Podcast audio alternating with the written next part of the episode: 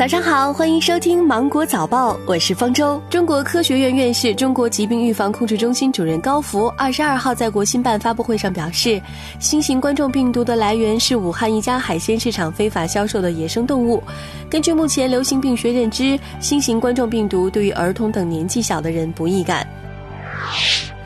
国家卫健委提示四点个人卫生建议：一、一定要戴口罩；打喷嚏要用手绢或纸捂住口鼻；要勤洗手。如果不小心用手捂住自己的鼻子，打了一个喷嚏之后，一定要先洗手。最后是打喷嚏之后不揉眼或接触黏膜部位，注意做好个人防护和个人的卫生。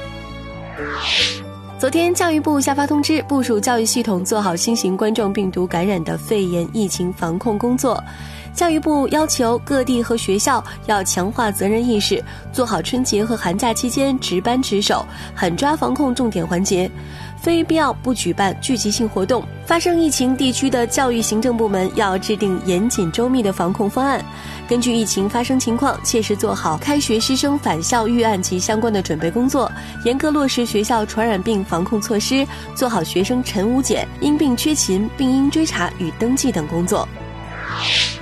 淘宝向平台上所有商家发出公告，要求平台上所有口罩绝不允许涨价。淘宝同时表示，已经启动官方专项补贴，保证消费者能买到价格实惠的品质的正品的口罩。未来几周内，阿里健康及送药服务春节不停歇。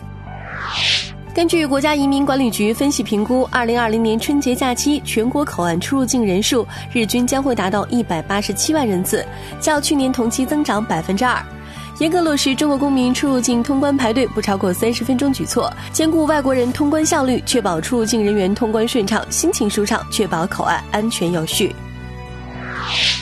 从国防部征兵办公室了解到，二零二零年女兵征集工作已经全面部署展开。实行一年两次征兵、两次退役改革后，女兵征集标准条件略有调整。二零一九年普通高等学校全日制应届毕业生可以报名参加二零二零年上半年女兵征集，年龄放宽至二十三周岁。俄罗斯总统普京二十一号签署即日生效的总统令，任命俄新政府所有副总理和部长。分析人士认为，新政府是根据普京国情咨文部署的重点任务配备的一套专业性、技术性突出的班子。其完成相关任务的主要抓手是落实一系列重大国家项目，而外交、国防等关键部门的部长没有变动，预示着这些领域的政策有望延续。联合国发布报告说，世界不平等状况正在加剧，这阻碍了经济和社会发展。造成这一现象有技术创新、气候变化等相关因素。报告说，不平等在个人和国家层面都产生影响。在高度不平等社会，减贫努力收效甚微，贫困人口难以打破贫困带来的恶性循环，这导致经济和社会发展受阻。二十一号，西班牙东北部地区遭到强暴风和大雪袭击，供电中断，几十万人无电可用。